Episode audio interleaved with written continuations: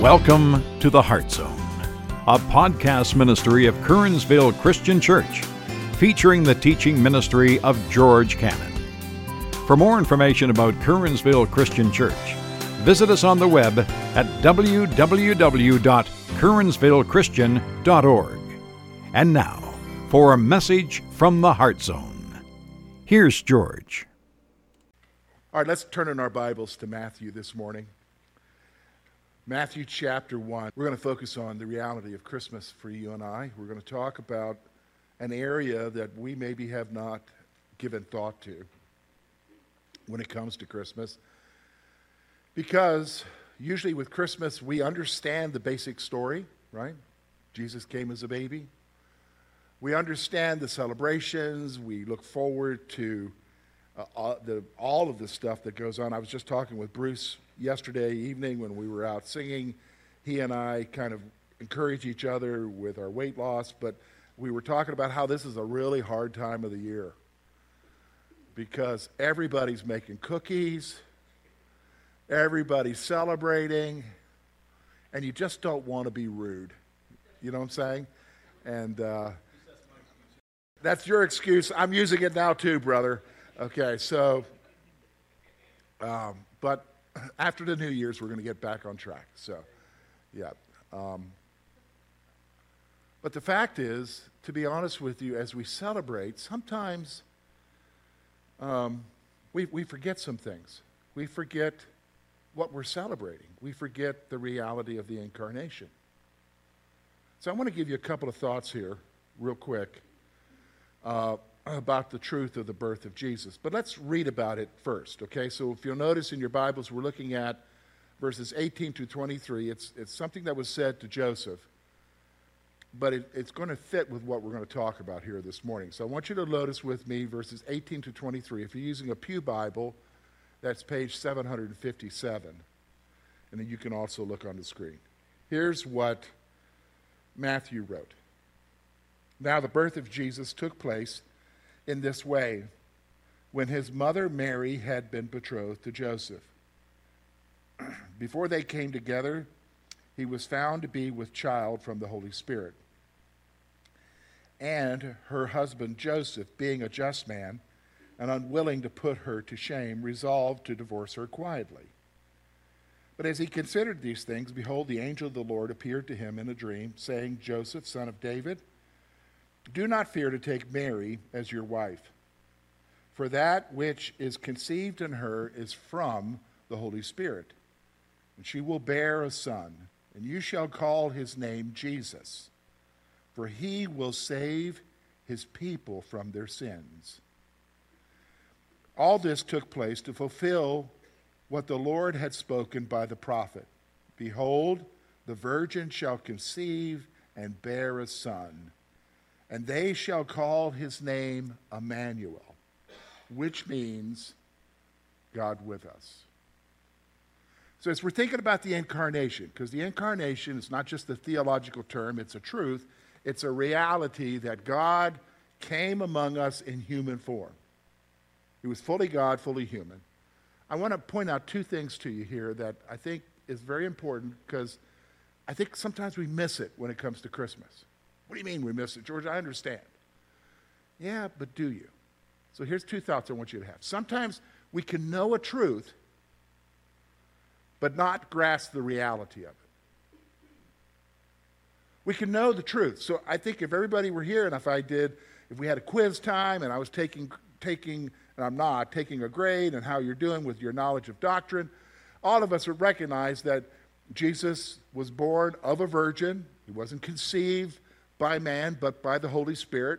He's fully God, fully human. God came in human flesh. Everybody say, yeah, I know that. Yeah, but sometimes you can miss the reality of it. Sometimes with just knowing the truth, you don't really grasp what's really happening here. So, the second point I want you to say is the birth of Jesus is more than just the story of a special baby. Celebrating Christmas sometimes in our reductionist attitude. What do you mean our reductionist attitude? We like we like things in simple terms. We we like to reduce them down to, to simple things. And so when we, we celebrate Christmas, we're celebrating the birth of Jesus, the baby. When we celebrate Easter, we're celebrating what? The cross and the resurrection. And, and so that's what it is in our minds. And we understand those truths, but it's more than just a story of a special baby. It's more than that. What do you mean it's more than that, George? Well, I'm gonna I'm explaining to you that it is about God's desire. Maybe you've never thought about that. God has a desire for us. He's got a desire for you. See, and I think, can I be honest with you, I think when we grasp that desire, that's when your Christian life can actually enter into another level. Because sometimes when we grasp this aspect of salvation and we know that we're forgiven, we, we, we, we have this one level of faith, but God wants us to go to another level of faith, and that is where you understand why he did what he did. When you understand why he gave you salvation. So why did he go to the cross? Not just to forgive you, but to forgive you for a reason.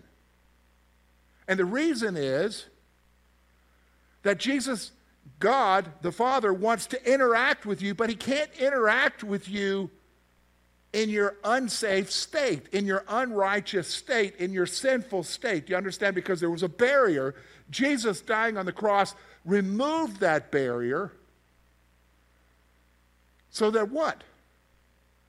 He can have a relationship with you. Do you understand what I'm saying? Now, his desire are, is, is to be with us. And so when you look at Christmas, we're celebrating God coming to be with us. I'll help you to understand, because that's where we're going to focus the rest of our message here. We're going to talk about God's desire. And what I'm going to do is I'm going to take you through the Scripture and help you to understand that we're, we're not just celebrating the birth of a baby. We're celebrating, can I be honest with you? Are you ready for this? You having a relationship with God, because he wants that relationship with you. Do you understand what I'm saying? I mean, let's bring it down to a human level, okay? Just on a human level, don't try, don't go too far with the illustration, but you'll understand what I'm saying. So how many of you remember before you met your honey, your sweetie, or whoever it was, you, you were alone, and, and you wanted to meet someone, right? You wanted to interact with somebody, and And and and so then, and I'm so glad I'm married. I've been married for thirty years. I don't ever want to ever experience that whole trying to get married again feeling again. Do you, do you understand what I'm saying? Because I don't even know how I survived that. It was Lori having mercy on me. That that's that's that's what happened. So so when you when you see someone and and that person you're attracted to, you've got this wrestling match like, oh, I'm I'm interested in them. But are they, are you ready for, are they interested in you? Okay? Are they interested in you? And and sometimes the person you're interested in isn't interested in you. You know that, right? And so you're like, oh, well, that, that's obviously not the person. And and and until finally you find the one that is interested in you, and there's this mutual thing, and it progresses along the way. And so we have this human thing where we want to interact. And we want to interact with God, but here's the thing we wrestle with, is he interested in us? That's a very big struggle. In fact, it continues on even for you and I as believers. Is he interested in us? And I'm going to tell you, Christmas tells us he is. The birth of Jesus in a manger tells us he is. The birth of Jesus is meaningful to each of us, not just because of Jesus coming and going to the cross so you can have salvation. It starts with a desire. It starts with the desire of God to dwell with us. How do you know that, George? Well, let's go all the way back to the beginning. You don't need to turn there. It'll be up on the screen. We're going to start with Genesis, okay? Genesis chapter three. Now, Genesis chapter three is when Adam and Eve's sin is found out by God. But look at what verses eight through ten says, okay? Now, they heard the sound of the Lord God walking in the garden in the cool of the day, and the man and wife hid themselves from the presence of the Lord God among the trees of the garden. But the Lord called to the man and said to him, "Where are you?" And he said, "I heard the sound of you in the garden, and I was afraid because I was naked. I hid myself." We all know that story, right? Now, here's what I want you to focus on that we can miss. God came into the garden to walk with him, and it seems like it was a regular occurrence. Only this time, instead of Adam and Eve being ready for God coming into the garden, they were hiding themselves because of what? Their sin. So the first thing I want you to see from the very beginning, in the beginning, God personally interacted with Adam.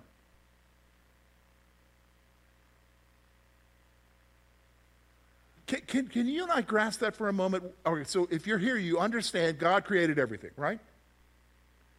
He created the world. He created the animals in the world. He created humanity, man and woman. Why? Why did he do that? Oh, wow, he's just a creator. He's just doing it. No, no, he had a purpose for everything. And when he created us, he created us special because he created us in his image to have a relationship. But guess what? We messed it up, didn't we? We sinned.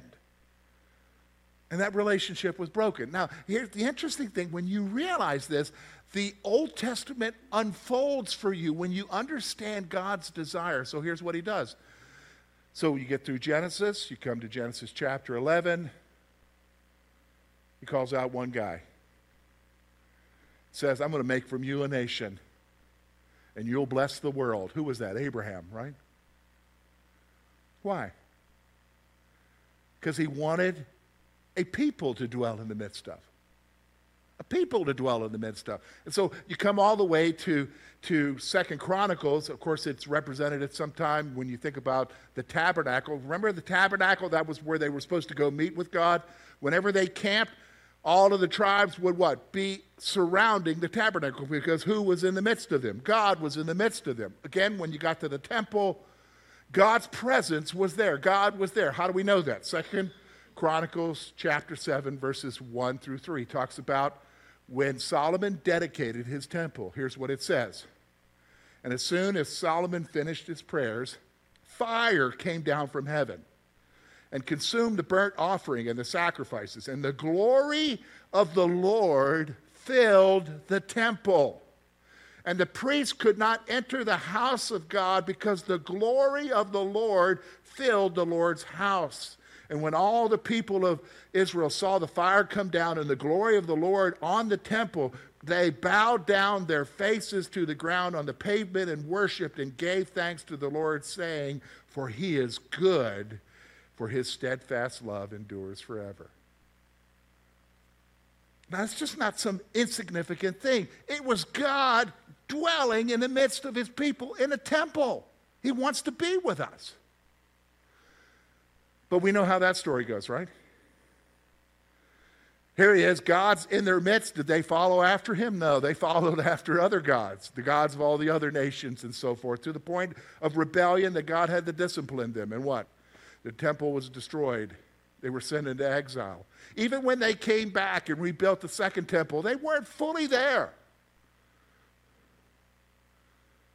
And then what happens? Well, Philippians chapter two, verses five through eight, Paul reflects on this, talking about God's desire, but here's what he does. He tells us, again, it's up on the screen for you.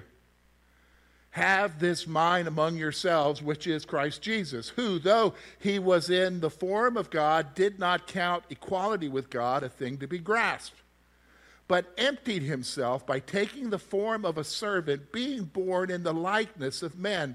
And being found in human form, he humbled himself by becoming obedient to the point of death, even death on a cross. Here's what happens, folks. God so desires to be with us, so the next thing he does, he takes on human form. Jesus. He came in human flesh to dwell with us. And guess what? Some understood and recognized him, and what? They followed. But guess what? The others? John makes it very clear. He came among his own, and his own did not know him. They rejected him and hung him on a cross. What's God's desire? To be with us.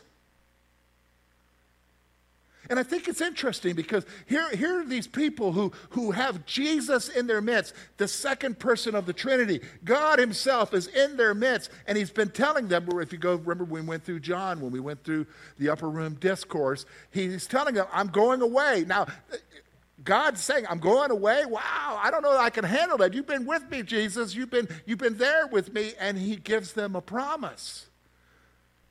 Think about what it says in John chapter fourteen, verse sixteen through seventeen. He says this, and I will ask the Father, and he will give you another helper to be with you forever. Verse seventeen, even the Spirit of truth whom you cannot receive because it Neither sees him or no, because it sees him, neither sees him or knows him. You know him, for he dwells with you and will be in you. So Jesus does the next best thing. He can't be here anymore, so what does he do? He sends the third person of the Trinity, God, the Spirit, to be in us. And so here's the point I want you to see. God now dwells with us through the presence of the Holy Spirit.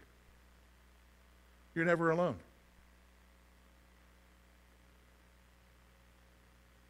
Two more things I want to point out to you, okay? His desire, okay? Here it is. In the coming kingdom, Jesus will once again dwell with humanity. In the coming kingdom.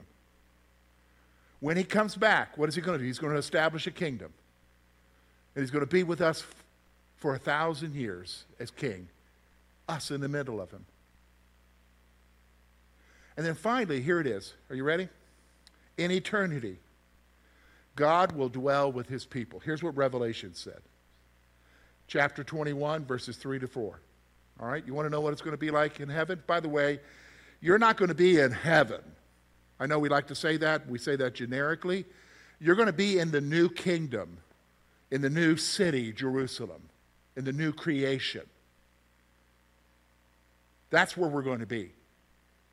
And when we are there, here's what it says in Revelation. It is an amazing thing because it is the ultimate fulfillment of his desire. Now remember, what's his desire? He wants to be with who, folks? Who does he want to be with? Us, right? From the very beginning, but we messed it up, and threw out many opportunities. He wants to be with us, but even when he came among his own, Israel, what? They put him on a cross. So what? I, I send you another spirit until what? I can come, and I'm going to establish my kingdom. But then when everything enters into eternity, and we're in the new heaven, the new earth, the new creation, listen to what he says in Revelation chapter twenty-one. I heard a vo- loud voice from the throne saying, behold, the dwelling place of God is with man. Whoa, stop right there. That's all you need to know. He's going to dwell with you and I, but it doesn't stop there. Listen to what he says.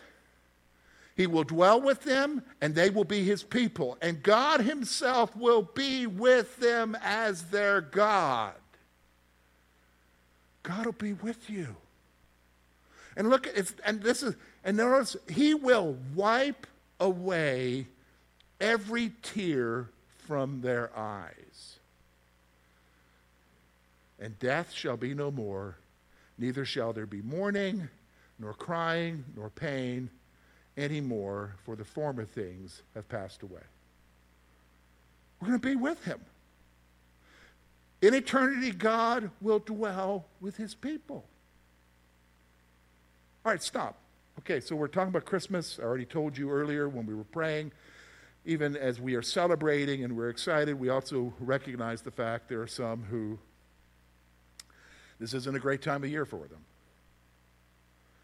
And so there's hurt, there's pain, there are regrets. And sometimes when you're in the midst of that, you wonder, does anybody care? Do you know what I'm talking about? I think we all go there, right?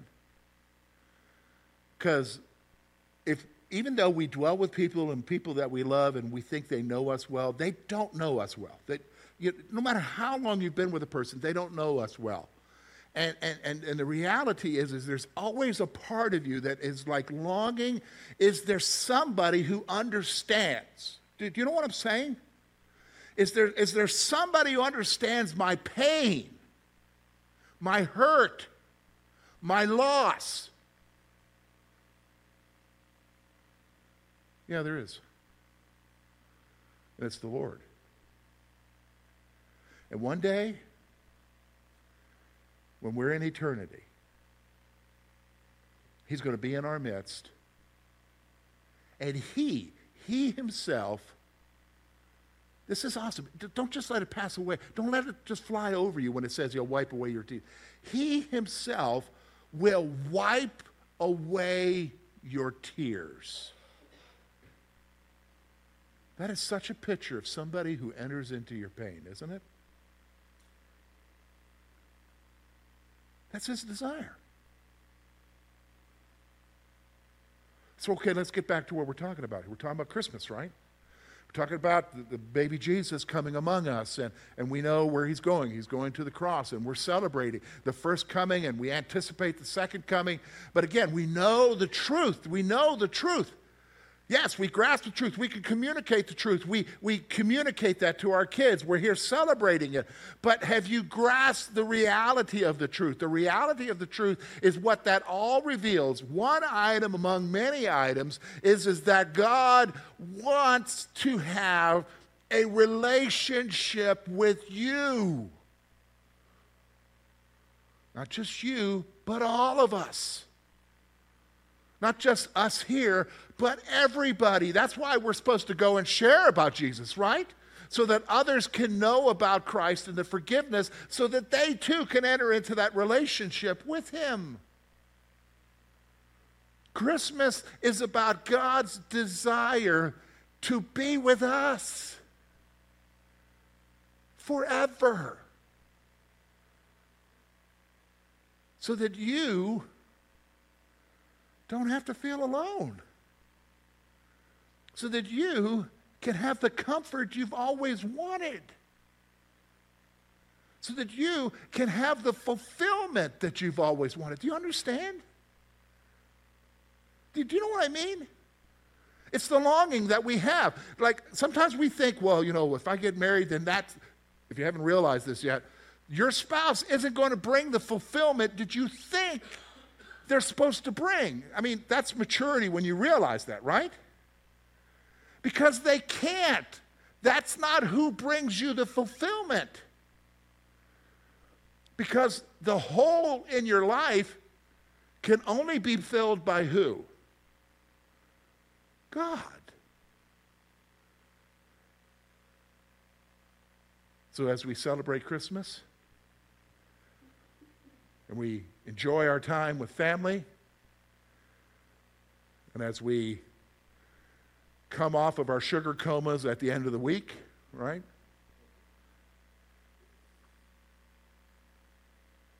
Life then goes on, but again, we're not alone.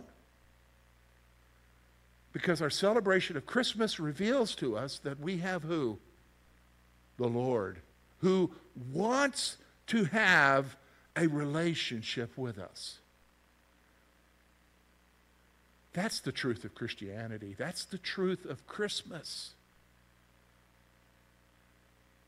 I hope you embrace it. Let me pray for you.